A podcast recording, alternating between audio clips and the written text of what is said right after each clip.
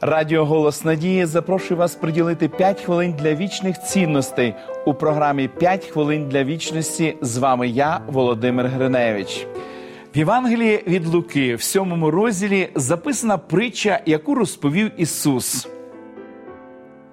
Були два боржники в одного вірителя. Один був винен 500 динарів, а другий 50. Як вони ж не могли заплатити, простив він обом. Скажи ж, котрий із них більше полюбить його. У цього кредитора будуть проблеми з бухгалтером. Йому доведеться пояснити, чому з двома боржниками обійшлися так, наче вони і не винні ніяких грошей. Тоді як насправді кожен з них заборгував кругленьку суму? Боржники знають це, кредитор також знає, і бухгалтеру це відомо. Яку бухгалтерську фікцію потрібно винайти, щоб підсумувати суму внизу сторінки? Це нагадує мені дискусії про прощення на уроках в семінарії. Хіба це юридично правильно? Постійно запитували ми ставитися до людини, якби ніби вона ніколи не грішила, якщо насправді грішила. Хіба це не юридична фікція? Чому хтось повинен платити за неї? Проте запитання Ісуса до Симона після закінчення короткої притчі про двох боржників пояснює ще одну важливу обставину.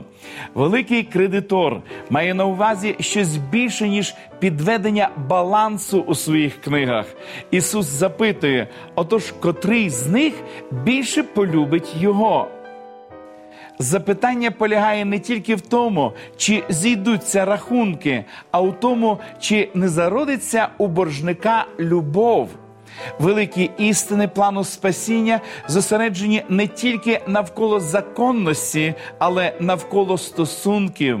Дійсно, багато аспектів Божого підходу до нас можна проілюструвати з допомогою правових метафор, подібно до того, як Ісус використовував фінансові метафори у вище наведеній притчі. Проте наш отець бажає, щоб боржники полюбили його, а не просто задовільнилися тим, що рахунки в книгах зійшлись. Дії Бога щодо нас, особливо хрест Христа, це об'явлення Його справедливості і любові, а їхня мета викупити нас та завоювати для стосунків.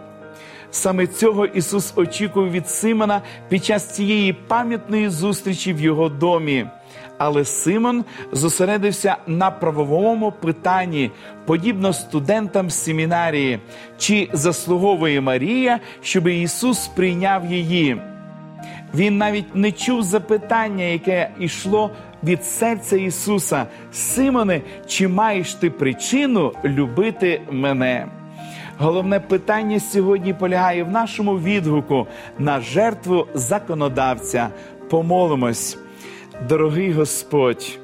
Ти явив свою велику любов на Голговському хресті по відношенню до нас.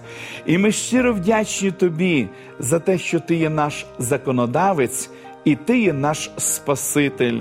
Ти віддав своє життя заради того, щоб твій закон залишився незмінним, і заради того, щоб ми, грішники, були прощені і спасені. Слава тобі, Господи, за це, і допоможи нам цінувати подароване спасіння Тобою.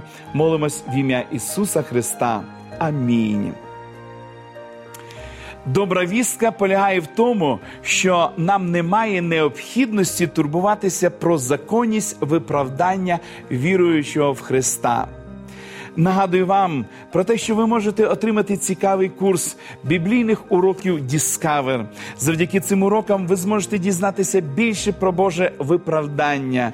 Ви можете отримати їх, зателефонувавши нам за номером телефону 0800 30 20 20 або написавши на електронну адресу biblesobachka.hope.ua.